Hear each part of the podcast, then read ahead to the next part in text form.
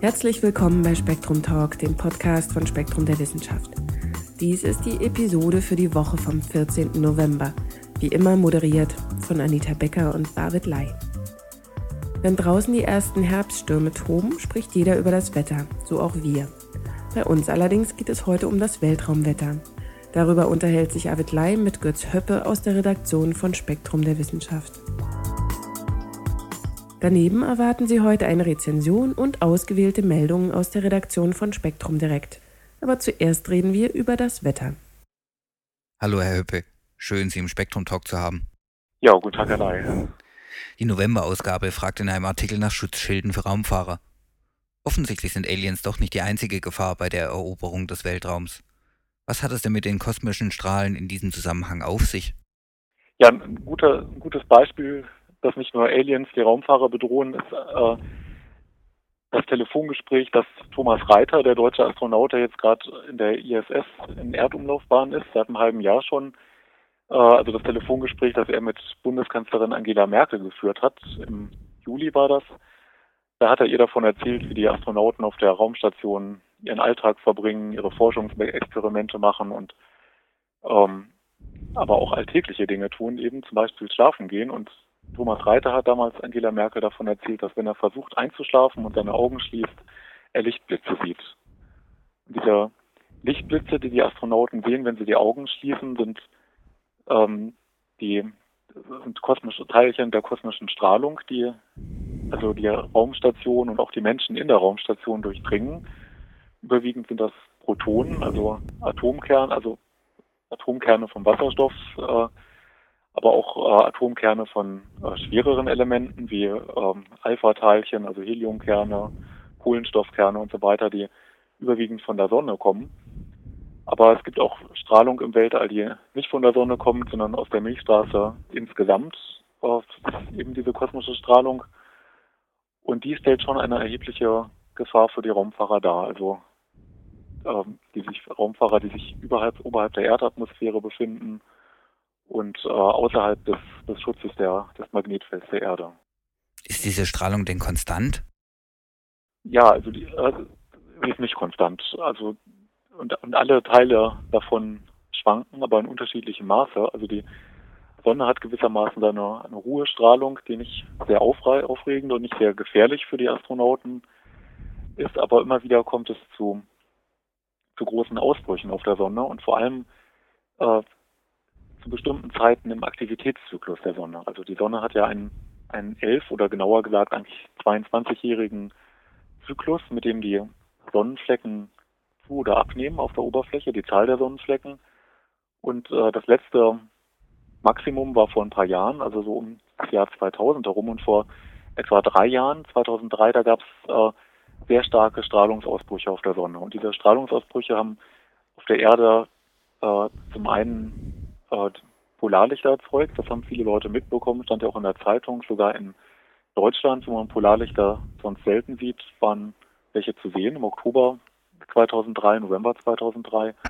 Aber äh, oberhalb der Erdatmosphäre war auch einiges los und da hat diese äh, Strahlung von der Sonne Satelliten zerstört und äh, auf der Erde wiederum Stromleitungen zum Zusammenbrechen gebracht.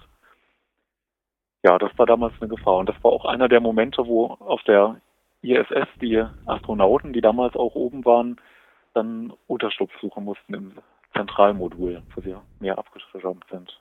Ja, der andere Teil vielleicht noch ganz schnell der, der kosmischen Strahlung aus der Milchstraße ist auch variabel. Das sind äh, Teilchen, die von also explodierenden Sternen in das äh, in den Raum zwischen die Sterne katapultiert werden sozusagen und die vom Magnetfeld in der Milchstraße dann abgelenkt werden und zum einen, dass die Milchstraße mit dieser Strahlung erfüllen regelmäßig, aber wenn es zum Supernova-Ausbruch irgendwo kommt, dann ist das eine starke eine Zunahme der dieser galaktischen kosmischen Strahlung auch. Mhm. Und jenseits der Milchstraße gibt es auch noch Quellen für kosmische Strahlung. Also das Weltall ist ähm, erfüllt damit. Und wie kann sich das auf den Organismus auswirken? Das kann zum einen äh, äh, Schäden im Erbmaterial bewirken, also dass die DNA zerstört wird.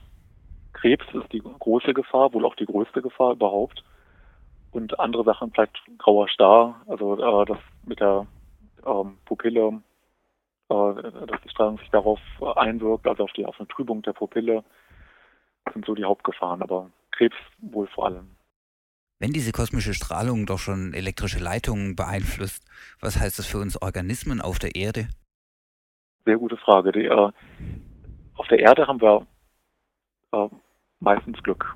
Und auch damals im Herbst 2003, da es, haben wir Menschen ja kaum was davon gemerkt. Wir haben die nachts die Polarlichter bestaunen können, aber ähm, wir haben eben das Glück, dass wir unterhalb der oder geschützt sind von der Erdatmosphäre. Und die Erdatmosphäre äh, spüren wir so im Alltag zwar nicht. Die Luft, wir haben uns daran gewöhnt gewissermaßen, dass pro äh, Quadratzentimeter der Erdoberfläche oder auf jedem Quadratzentimeter der Erdoberfläche ein Kilogramm Luft lastet und das ist ein, gewissermaßen ein Materieschild gegen die, gegen diese kosmische Strahlung. Aus dem Weltall, dieser ein, ein Kilogramm Luft ist eben verteilt über eine Höhe von, von 50, 60, 80 Kilometern.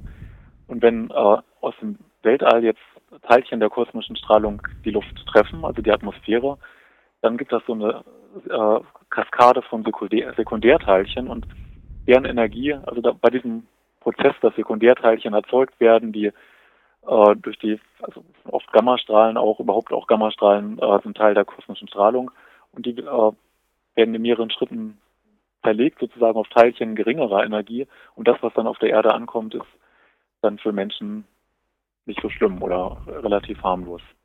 Ein zweiter Beitrag zum, der die Menschen auch schützt, ist eben das Magnetfeld der Erde. Die Erde kann man sich ja so als großen, als Dipol vorstellen mit dem nördlichen Magnetpol und südlichen Magnetpol und äh, elektrisch geladene Teilchen, die von außen auf die Erde zukommen, werden dann eben von den Magnetfeldlinien abgelenkt und überwiegend an die Polargebiete transportiert. Und wenn sie dort eben auf die Atmosphäre treffen, dann gibt es die Polarlichter auch, die sich auch als Lichterscheinungen deuten. Aber in gemäßigten Breiten sind wir recht sicher. Nun ist der Pol ja immer wieder in den Medien, weil er sich ja, momentan so sprunghaft verhält. Sollte er tatsächlich springen, wird es dann hier unten für uns kritisch? Ja, das könnte man sich so denken, nicht, dass wenn ja, dass sich das Magnetfeld umkehrt, also ein normales Magnetfeld zu einem Zeitpunkt ist und dann sich die Pole umkehren, dass zwischendurch ein Zeitpunkt sein muss, an dem die Erde kein Magnetfeld hat. Aber äh, die Modelle von, von Geophysikern, die mit Computersimulationen den ähm, magnetischen Dynamo im Erdinneren, also das magnetische, metallische, heiße Zentrum der Erde untersuchen, die kommen eigentlich zum Ergebnis, dass wohl äh, die Polumkehr äh, so geschieht, dass die Erde zu keinem Zeitpunkt kein Magnetfeld hat, sondern immer ein Magnetfeld aufweist, das aber eben eine kompliziertere Struktur hat zwischendurch, halt mit, äh, mit mehr als zwei Polen, sodass sich eben die Pole über die Zeit verlagern und äh, dann immer einen gewissen magnetischen Schutz unter Umständen bieten. Vor allem aber ist auch in dem Zeitpunkt, zum Zeitpunkt der Magnetpolumkehrung, hat die Erde weiterhin ihre Atmosphäre und äh, dadurch haben die Lebewesen auf der Erde weiter den, den Schutz durch die, äh, die Strahlenkaskade oder durch die durch das Auffangen der, der Teilchen in dieser Strahlenkaskade, die ich schon beschrieben habe. Das sind ja beruhigende Aussichten. Aber jetzt hat die Erde die Atmosphäre. Was haben die Raumschiffe? Ja, da muss man versuchen, sich vielleicht so eine, oder eine Möglichkeit gibt es, dass man eine Atmosphäre nachbaut sozusagen. Also eben nicht über die Dicke von 50 oder 80 Kilometern, das wird natürlich schwer, aber man kann eben versuchen, ein Materieschutzschild zu errichten. Und da gibt es auch Pläne oder Ideen, eben das aus, aus Wasser zu machen. Wasser muss man sowieso dabei haben, das brauchen die Astronauten. Und wenn man zum Beispiel die, die Kapsel, in der die Astronauten wohnen, umgibt von einem Wasserschutzschirm, dann wäre das schon ein sehr guter Schutz. Bloß wenn man dann ausrechnet, wie dick dieses Wasserschild sein muss, dann kommt man da auf mindestens fünf Meter, sodass dann insgesamt eine große Masse rauskommt. Also ein vernünftiger Schutz für eine kleine Raumkapsel wäre schon 500 Tonnen schwer und die erstmal hochzubringen, das ist sehr schwierig. Die andere Möglichkeit, was erwogen worden ist, ist eben andere Schutzschilder zu errichten, zum Beispiel Magnetfelder oder elektrische Felder, die wären nicht so massereich, nicht so schwer, die könnte man leichter hochbringen, aber äh, die haben viele andere Probleme. Zum einen eben, dass die Astronauten Magnetfelder nur bedingt gut aushalten, dass man andererseits auch bei elektrischen Feldern, wenn man jetzt ein elektrisches Feld errichtet, äh, die einen Teilchen abschirmt mit der jeweiligen gegengesetzten Ladung. Also wenn man ein positives Feld hat, stößt man die negativen Teilchen ab und andersrum, aber eben die anderen anders geladenen Teilchen, die sieht man an. Das ist auch eine Gefährdung. Und insgesamt ist keiner dieser drei äh, Schutzarten, Wasser oder Materie, Magnetfeld, elektrisches Feld wirklich befriedigend und wirklich ausreichend und so, dass man da wirklich jetzt einen Astronauten reinsetzen wollte. Was bedeutet das für die Kolonisierung von Mond und Mars? Ja, also Mond hat zwei Probleme und Mars eigentlich auch. Also erstens, beide haben, also der Mond hat praktisch gar keine Atmosphäre und der Mars hat eine sehr, sehr dünne Atmosphäre, sehr massearme Atmosphäre. Also beide, dieser Teil der, des Schutzschildes taucht dabei, also fällt flach sozusagen und außerdem sind beide geologisch tot, haben also auch kein Magnetfeld. Also ein Magnetfeld hat ein Planet vor allem dann oder die erdähnlichen äh, Körper im Sonnensystem, äh, wenn sie eben ein, äh, wenn der Kern noch nicht fest ist, sondern ein heißer Kern und äh, dadurch aus dem inneren Magnetfeld produziert wird. Und ähm, deswegen muss man sowohl auf dem Mond als auch auf dem Mars dann äh, doch sehr aufwendige Schutzmaßnahmen ergreifen, wenn man da wirklich längere Zeit sein will. Und ein, eine Idee, die geäußert worden ist für beide, ist eben, dass man die Raumstation dann äh, vergräbt, so unterirdisch dann einrichtet und man dadurch eben den ähm, so die Schutzwirkung des, des Bodens hat. Also wenn man ein paar Meter unter der Erde äh, ist, dann ist das eben ein Ma Masseschild, was die Astronauten auch schützt. Aber das setzt dann wieder voraus, dass man auch Baumaschinen auf dem Mond hat oder auf dem Mars und also doch einen höheren technischen Aufwand mal wieder. Wo sucht denn die Forschung gerade nach der Lösung dieser Probleme? Dass, dass die kosmische Strahlung eine Gefährdung ist, das weiß man eigentlich schon recht lange. Die kosmische Strahlung ist schon Anfang des 20. Jahrhunderts entdeckt worden und also ein halbes Jahr bevor die bemannte Raumfahrt losging.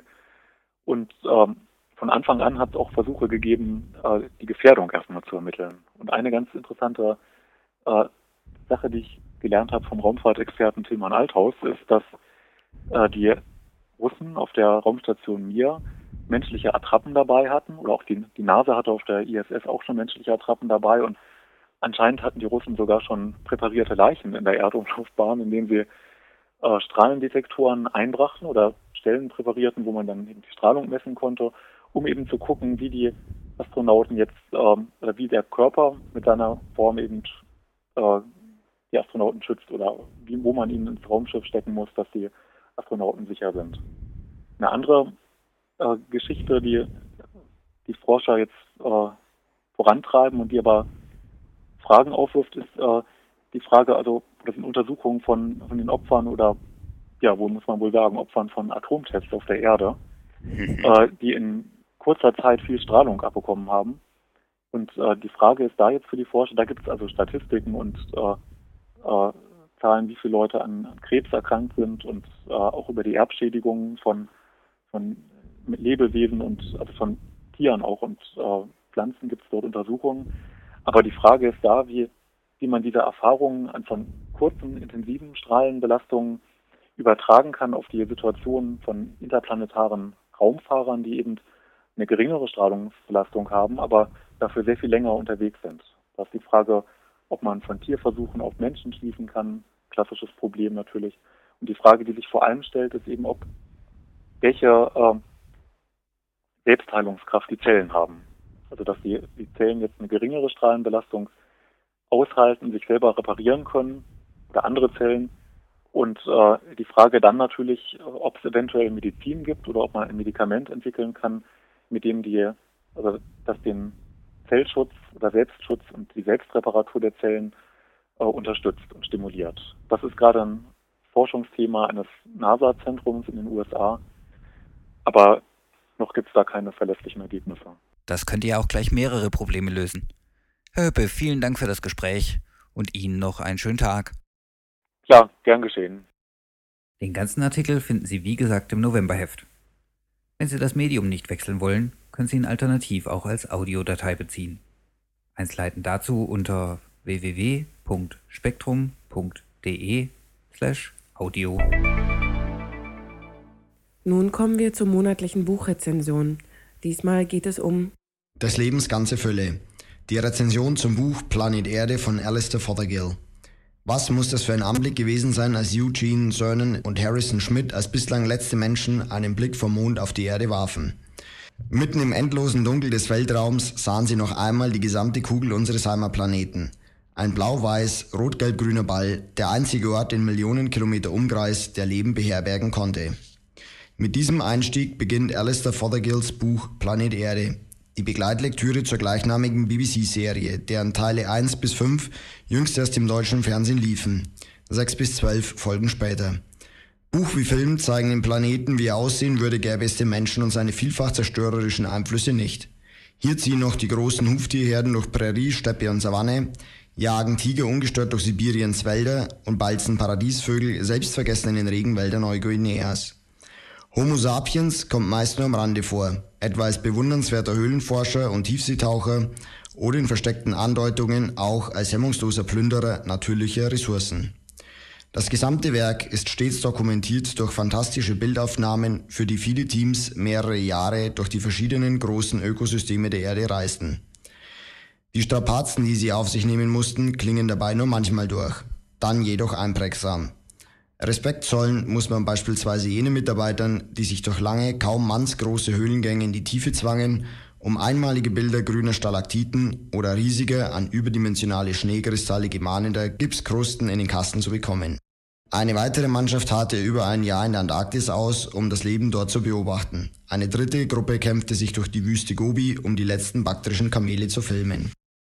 Das Buch ist wie die Fernsehserie in zwölf Kapitel unterteilt, von denen sich elf den großen Lebensraumkomplexen widmen und ein weiteres die Erde und ihre Entwicklung vom Blutball zum heutigen Hort des Lebens als Ganzes vorstellt. Jedes der Ökosysteme, beispielsweise die Polregionen, die Wälder der gemäßigten Breiten und der Tropen, die Wüsten und Grasländer, Höhlengebirge und Ozeane, wird dabei im Buch mit kurz beschrieben. Etwa die klimatischen Bedingungen, geografische Besonderheiten, Charakteristika von Flora und Fauna. Darin eingestreut finden sich immer wieder nette Anekdoten, die das Buch reizvoll machen. So beschreibt der Autor, wie schwarz man sich die Schwärze in einer Höhle vorzustellen habe, da stecken gebliebene Höhlenforscher mitunter nur mit Hilfe eines vorsätzlich gebrochenen Schlüsselbeins befreit werden können oder Wildkamele in der Gobi Schnee fressen müssen, um genügend Flüssigkeit aufzunehmen. Und auch die vielfältigen Rekorde und wundersamen Anpassungen aus und in der Natur bleiben nicht unerwähnt. Bisweilen vermisst der Leser wahrscheinlich umfassendere Erläuterungen, etwa beim Thema Gletscher und Klimawandel oder wie der Wind mit dem Sand die Wüste modelliert.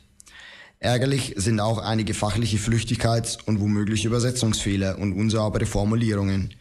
Kaum jemand spricht heute noch von Raub statt von Greifvögeln. Von Leoparden existieren allenfalls 30 Unterarten, keine eigenen Spezies. Dafür bilden die Kreuzschnäbel separate Arten, keine Rassen.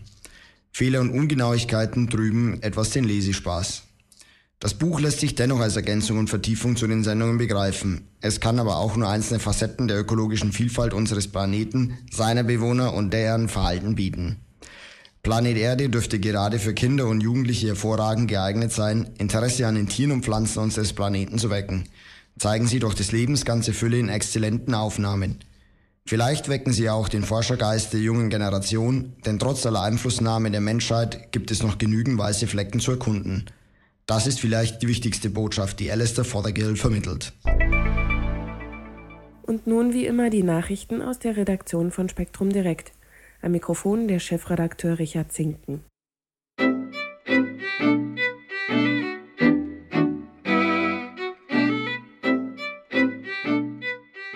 Hoffnung macht uns die Forschung für die Wälder dieser Welt, denn der Wohlstand lässt sie wachsen. Trotz weiterhin hoher Abholzungsraten in tropischen Ländern wie Brasilien, Indonesien oder den Philippinen könnte es bald wieder weltweit zu einem Nettozuwachs an Waldflächen kommen. Das ergab eine Untersuchung der 50 Länder mit den größten Wäldern von Forstwissenschaftlern und Ökonomen um Pekka Kauppi von der Universität Helsinki.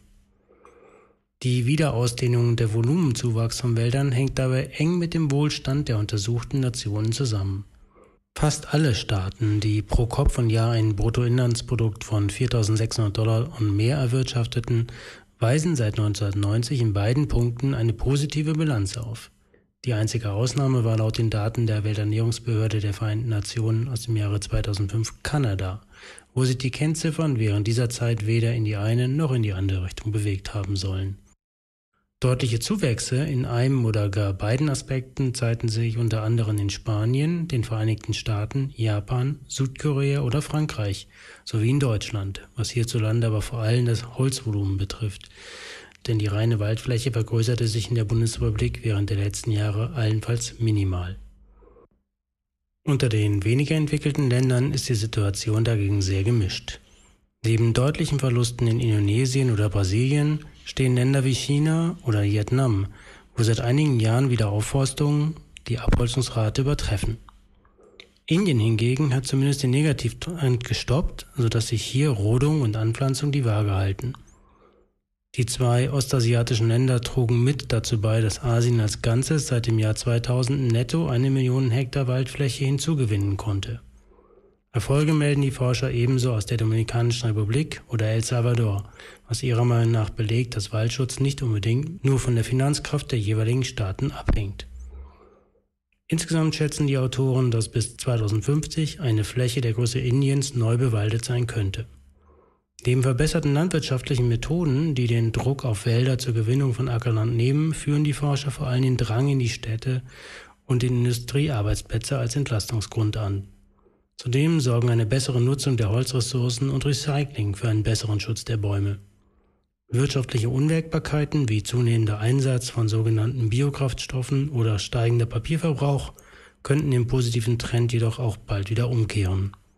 Außerdem sei zwischen wertvollen Naturwäldern mit ihrer hohen Biodiversität sowie ihren Schutzfunktionen für Boden- oder Wasserkreislauf und neuen Plantagen zu unterscheiden.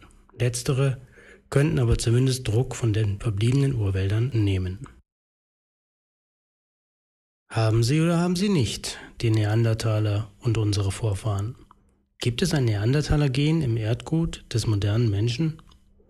US-amerikanische Forscher spekulieren, dass der Neandertaler doch Spuren im Erdgut des anatomisch modernen Menschen hinterlassen haben könnte. Ein Gen, welches das Hirnwachstum kontrolliert, soll sich in der heutigen Menschheit verbreitet haben. Bisher fehlen hierfür allerdings genetische Belege.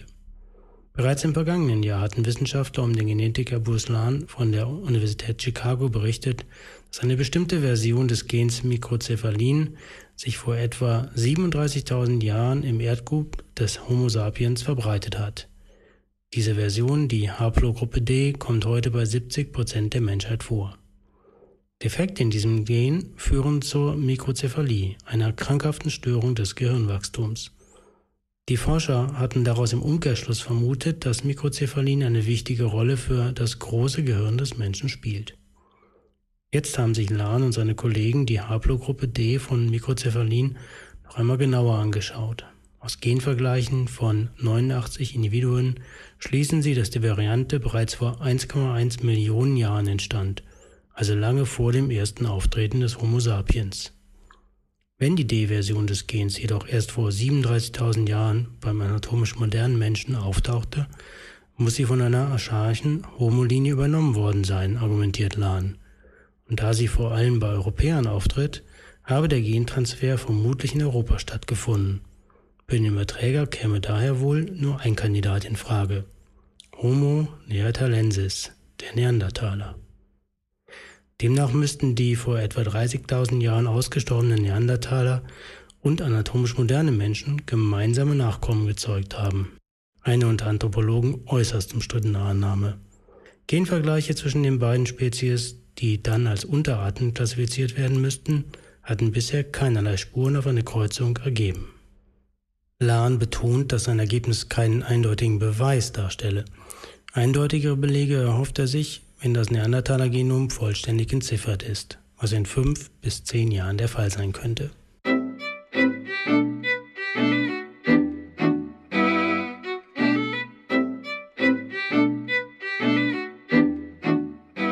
Das waren Anita Becker und Arvid Lai mit dem Spektrum Talk. Wir danken fürs Zuhören und wünschen wie immer eine schöne Woche.